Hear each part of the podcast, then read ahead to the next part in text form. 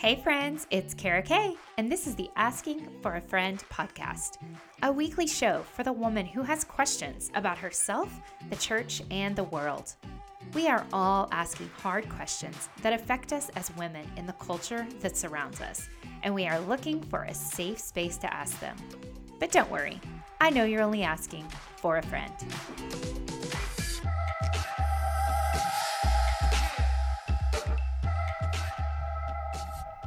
Hey, hey, friends. Welcome to another episode of Asking for a Friend. So excited you're here with me this week.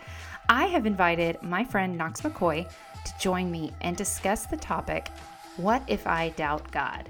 Now, Knox is doing some really awesome work, and he just released a brand new book called All Things Reconsidered, which we'll chat about a little bit. And I highly recommend his book. His writing is so amazing, so fun, so deep. So go and get his book. Um, if you haven't heard of Knox, you have probably been living under a rock somewhere. Knox is half of the duo uh, over at the podcast. Um, and he also does a podcast called The Bible Binge. Now, I am all about creatively reaching people for Jesus, and I think this is exactly what Knox and Jamie do each and every week. They are bringing fun, they are bringing deep thought. Uh, into our lives, into our ears each and every week. And I love that about them. All right, so without further ado, here we go. Let's get into this great conversation with Knox.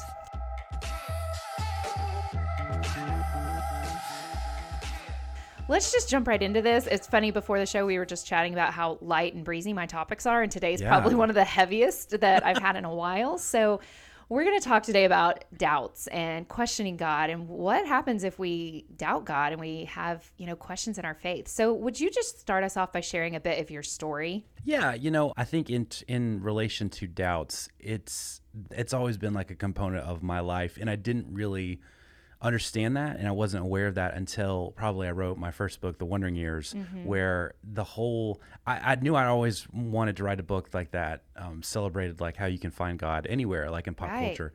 But yeah. once I got into it, I was like, oh wait, like I think I was doing this because I I and it it didn't dawn on me that I doubted God. It just dawned on me that I doubted like the the mechanism, like the infrastructure right. of church and like reconciling Absolutely. those things. So yeah. you know, I grew up in the the evangelical South, um, in the city, like literally the Church of God headquarters. Uh, yeah. Uh, but I grew up a Baptist. Um, you know, a very cliche. Think about like your cookie cutter central casting Southern Baptist white dude life, and that was me. You know, yeah. sports God, SEC football, stuff like that. Um, yep and it wasn't until I was uh, a parent, it was kind of early to mid 30s, where mm-hmm. I started to think like, so okay, now what do I actually believe about stuff? You know, and yeah. I think that's yeah. a lot of people. I don't think that's a foreign thing, but I think it, that was no. the first time where I, I came into it, and I guess at that point your kids just kind of break you in a lot of ways, yeah. you know, emotionally. So then you're kind of like, I don't know, I can doubt. Like it's okay. It's, it's I've good. survived being a parent. I guess it's okay. I can survive I can a little do doubt. Anything. That's right. Yeah. Yeah. So I just um, I think the Wondering Years really helped me um, start that process. And then this second book that's coming out in June, uh, All Things Reconsidered, it was really like I think I dipped my toe in with the Wondering Years of what if okay like is it okay if I doubt? And then this yeah. book is like let's do a cannonball and kind of see what happens with the splash was that a hard transition writing that? I, f- I find it hard for me because I'm a writer too. I find it hard sometimes to be really vulnerable, especially about faith things, because I think people look to you as, oh, well, you have it all together. And so to be vulnerable about that, it can be really hard. How was that for you? Yeah, you know, it, it's, uh, and I think it's probably a difference of, I, you know, I, you you seem like someone who's very confident in what you believe and like how you've arrived there. So I can yeah. I can get that vulnerability uh, from you, especially because your whole thing is like I, I do know what I'm talking about. So to be vulnerable, that's that's difficult. You know, I think yeah. the the easiness for me was I've ne- I think I've always been intimidated by people who uh, belief wise seem to have it all together. You know, right, right. and I grew up in church around a lot of those people, and and for a long time that was a big hesitancy of I don't really want to embrace um, God stuff or God conversation because I, I didn't go to seminary and I and I might get a fact wrong and someone might dunk on me and be like, oh, you're probably going to hell. And I was Yeah. like, I don't know, maybe I will go to hell. Maybe you know, I am. but like, but so in that respect, the vulnerability aspect, it was kind of like, well, I don't really know anything anyway, so Yeah. I might as well be vulnerable. I might And as well be. Yeah. That's yeah, it. I, I remember reading a lot of Rachel Held Evans, um, Oh, maybe yeah. a, a year or two before, and she was someone who I just thought like you kind of have all this figured out, you know, like she seemed very.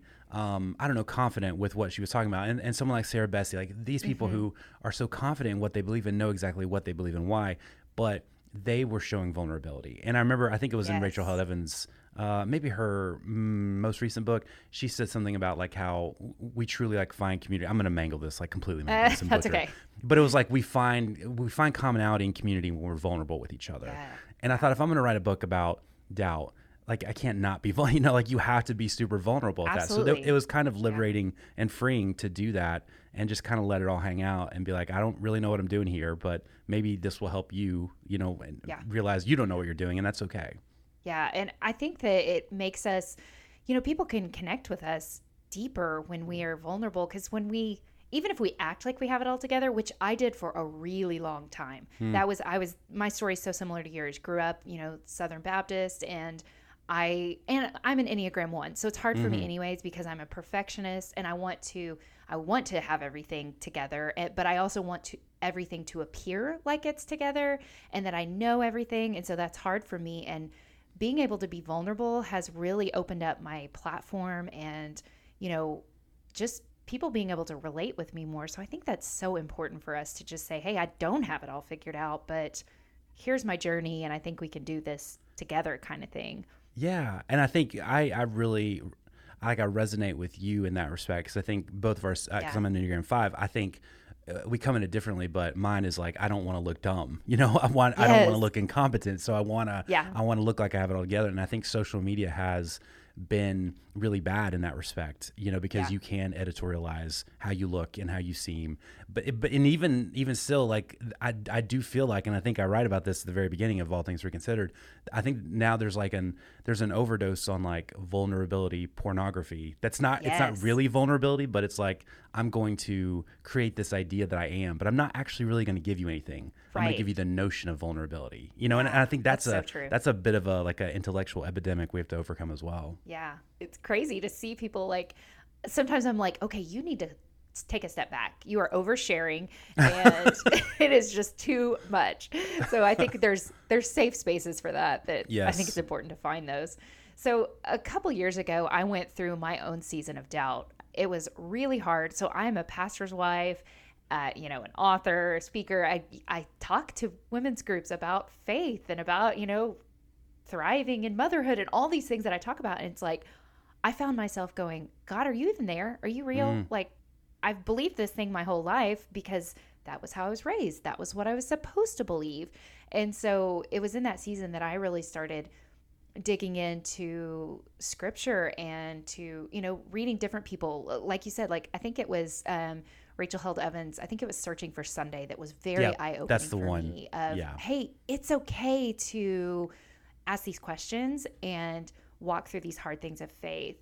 And and I don't know if she said this in the in her book or where this came from. Maybe it was something that I came up with because I'm so brilliant. But it was um, that I just couldn't stay, shake the story of Jesus, and that was what always had me coming back to the faith was that I just couldn't shake that story. It was so real, it was so raw, and it was like there's so much about church and faith in the way that our world sees it now that I just don't like, that I get really um, overwhelmed with, and it's just painful.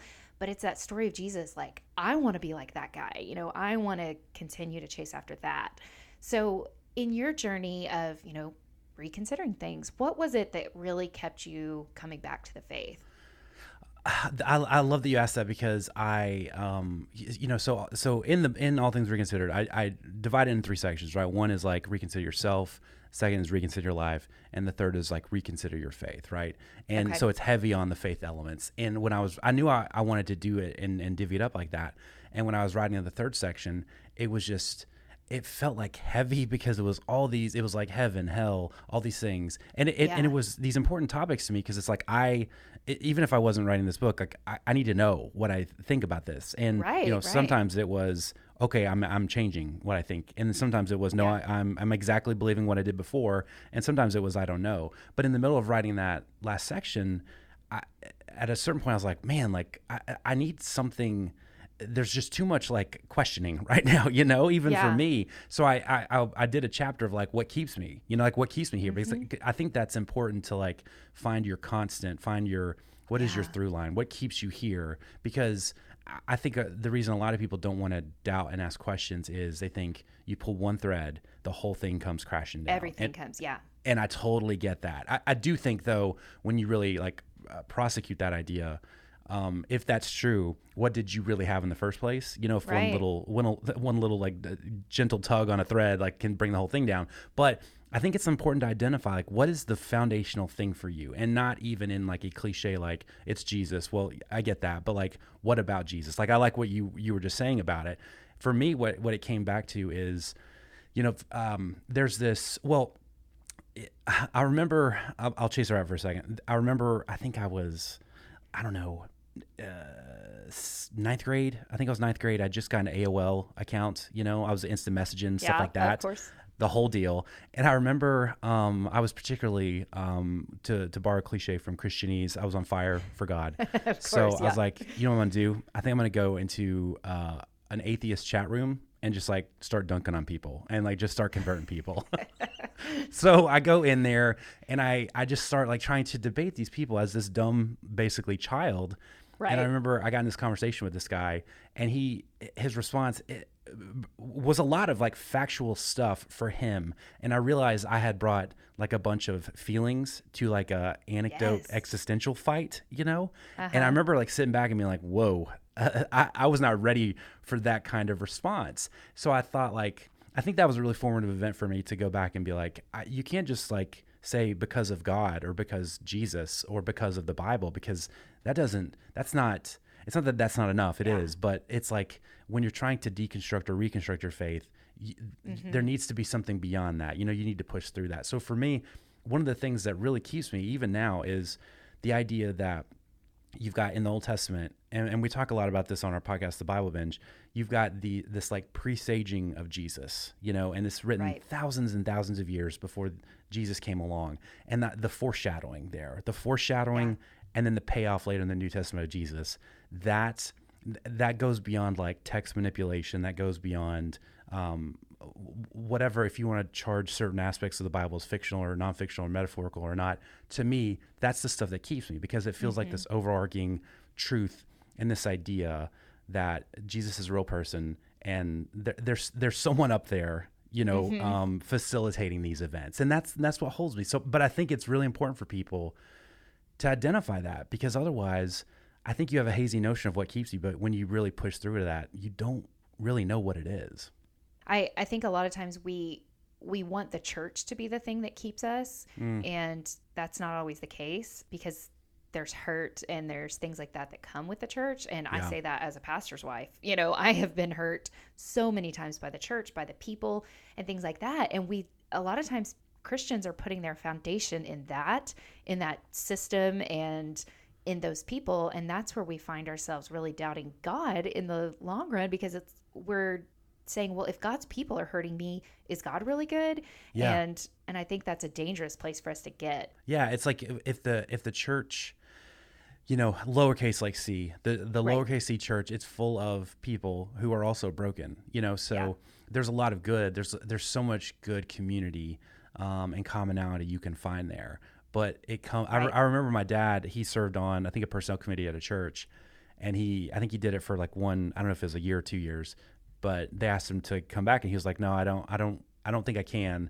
I don't like like seeing how the church sausage gets made. You know, Yeah. He's like, I, I, there are better people. I'm not. I'm not equipped to do that because it, it is an organization. It's full of individuals uh, of all this other stuff that is not you know God related. And I think it's really difficult for people to um, I don't know disseminate you know the God stuff, the fa- the the the emotional, the faithful stuff with the these are people who are Yeah. selfish and they have their own agendas sometimes and that's not that's not beating up on the church that's every organization you're ever going to run into you know so it's a Yeah. it's a tricky place can i let can i ask you a question you said something really interesting Yeah. i wanted to go back to you talked about having this like a season of doubt uh, Mm-hmm. you know being a church so obviously you're in a really tricky uh, uh, position because i'm in a Right. am in a where i work doubt is like we can commoditize doubt you know as content you know so like it's okay Yep, yep. but for you that's not you don't have that pathway Not so great. Yeah. so did you look at that season as this is uh, did you look at it as like i'm having real doubts or was it like a season of deconstruction or, or like do you see those things as different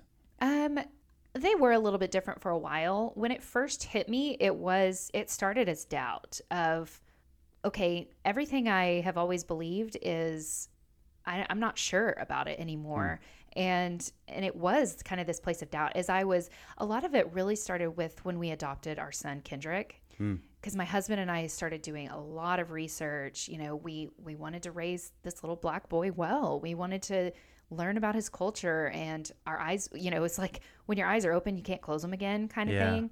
And we got out of our little you know middle class white bubble and my husband always says when the bubble breaks there's no going back. And so that bubble burst like hardcore for both of us. And for me it was like really a lot of things about my faith because when you grow up in in the church that's pretty white and pretty uh, racist in a lot of ways when you look at some of those things it's like it's painful to see that. And you know i realized oh my gosh all these things that i had surrounded myself with for 35 years or so are kind of crashing down. And and so that was really challenging for me. And i got really angry at god. Like why didn't you show me these things earlier? Why have i wasted so much time? And and so that was when i kind of started saying god do you see me? Like you've allowed all this hurt from the church for one thing for me to walk through all of this because we had gone through seasons where my husband had been fired from the church for no reason and mm. you know and just he was hurt. Like he had he's had pastors that have really been awful to him. For me it was like why would god allow those things to happen within his mm-hmm. church the place Yeah. that his people that he loves? And so for me that was like really doubting if god was what i thought he was. And then it really led me to a place of deconstruction and reconstruction which i'm so grateful that it went to that. Because in that season of deconstruction anybody that's been there they know like when you're deep in that it's like am i going to find my way out of this? Uh, you know is this is there a silver lining in this at all? Yeah. and so yeah i wasn't really sure in that season. And you know it was about a year or so that it was hard for me it was hard for me to even open my bible i read all every one of the harry potter books in 13 days because i oh my gosh it's funny because I had heard you talk about it so much on the podcast, and I was like, oh my gosh, I got to read these books. And so I was like, well, I'm not going to read my Bible right now, so I need to read something else. And so it's like, all I did was read Harry Potter and be mad at God, and it was hilarious. That's Uh, incredible. What a testament to Harry Potter. Oh, yeah. Let me let me ask you, Thank did you, Harry Potter. was there any like ministry in Harry Potter that like unconventionally like you you took from Oh, for sure. Because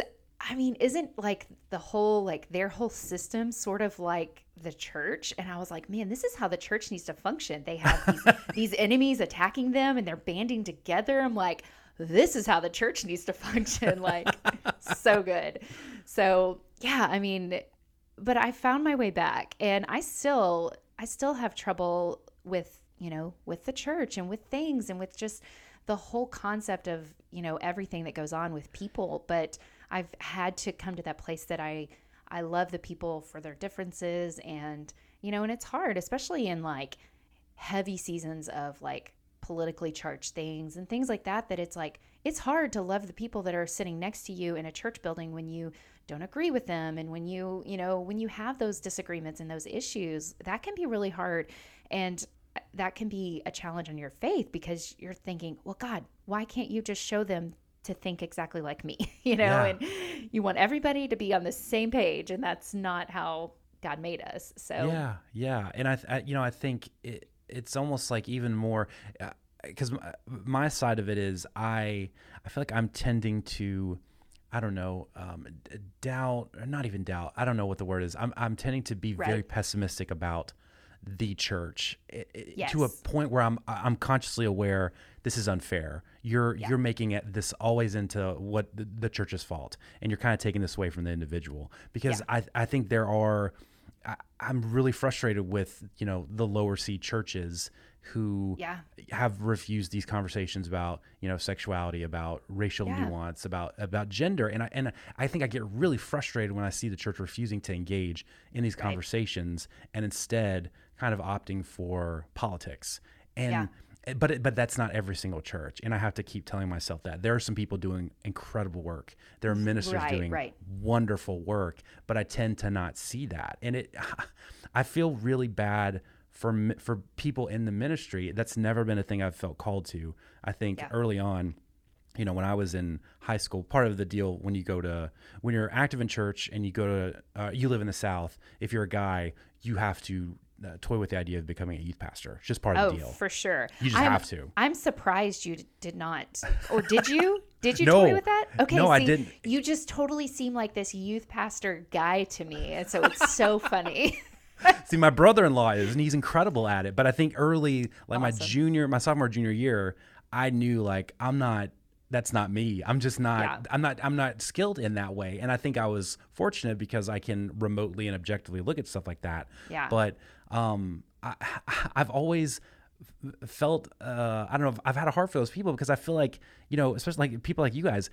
It's almost like you have to fly so close to the sun of Right. the complications of ministry and also you know uh, being god to people you know being Yeah. like b- b- representing god to people like in, in Yeah. their spiritual lives it, it almost makes me feel like uh, we should have furlough and like um a time off time away because i feel like the burnout rate is so severe because uh, it Oh, feels like now more than ever having to toe the line between like the world and culture and um, politics and church and everything it just feels like so fatiguing right now Mm. Uh, It really does. So here's a question for you. So we know that the church has has the truth, has hope. So what do we do with all of this like the division that we see, the hypocrites that we see?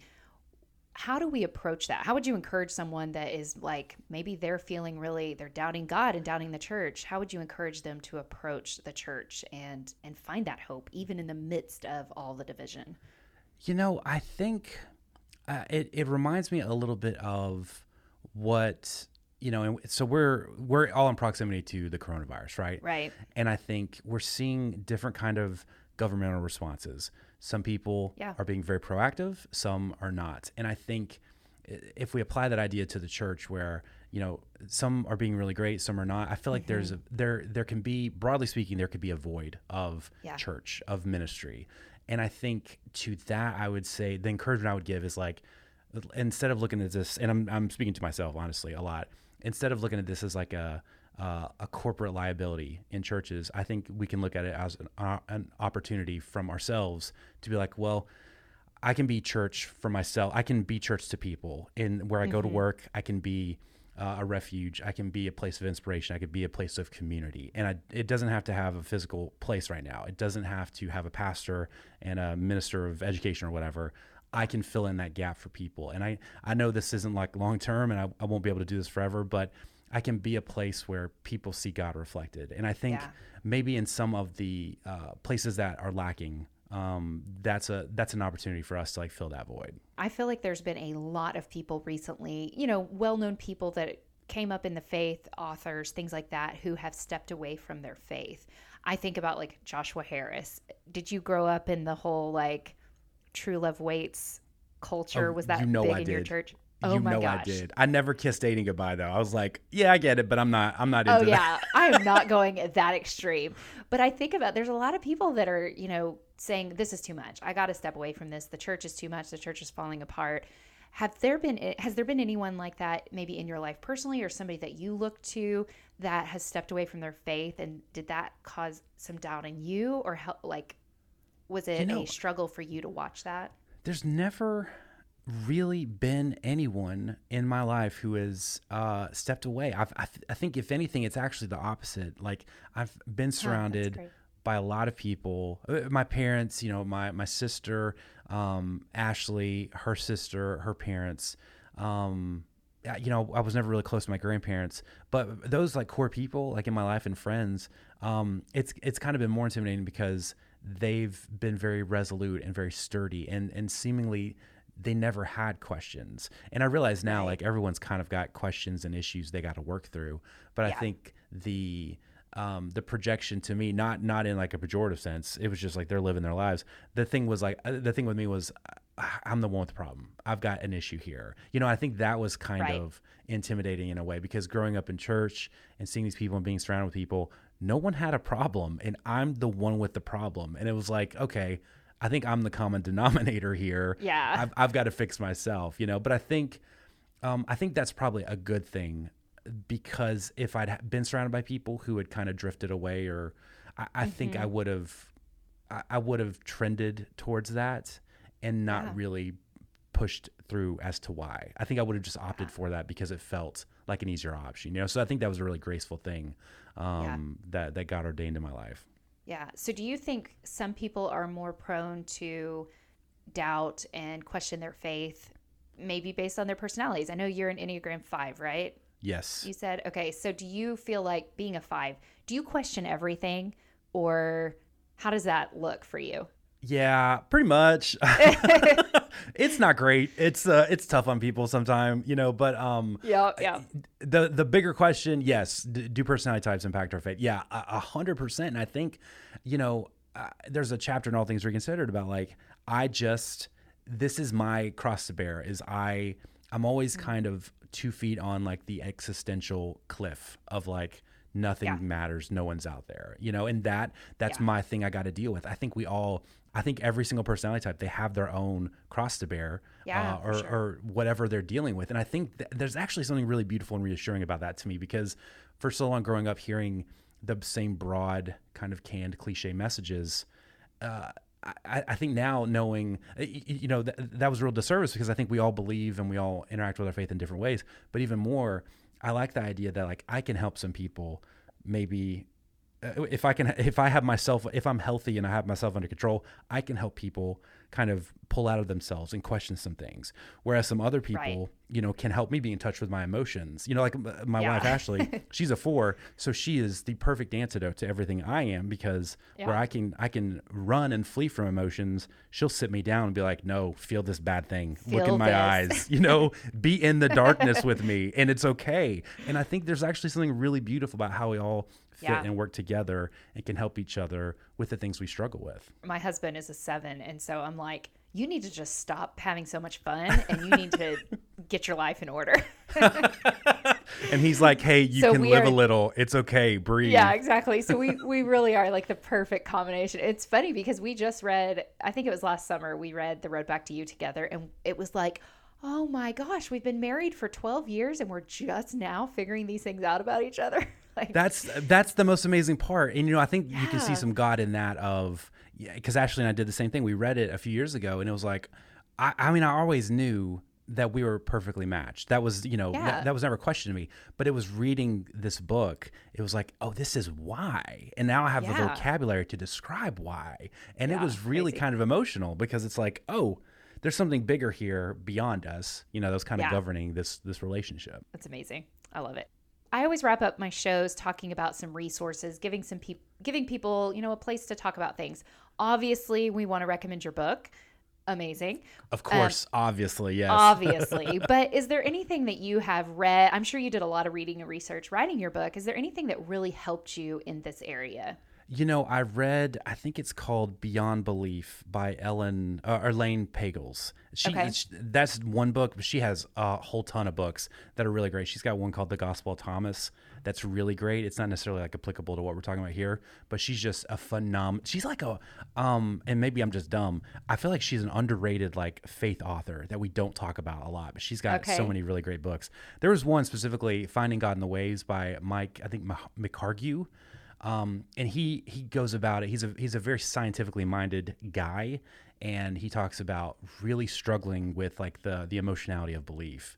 Um, and it's a mm. it's a really okay. really great uh, book in that respect. And all, you know, honestly, also um, the Good Place on NBC watching The Good oh Place Oh my gosh. deal with the, the afterlife. Whoa. It it was like unexpectedly really like moving. It's so good. And I was just very emotional when it ended. I mean, it was so that hard. ending, man, it was It like was so good. and I didn't know like how we're gonna how we're gonna wrap this up. I didn't expect to be like Yes. really I didn't expect it either. It was so beautiful.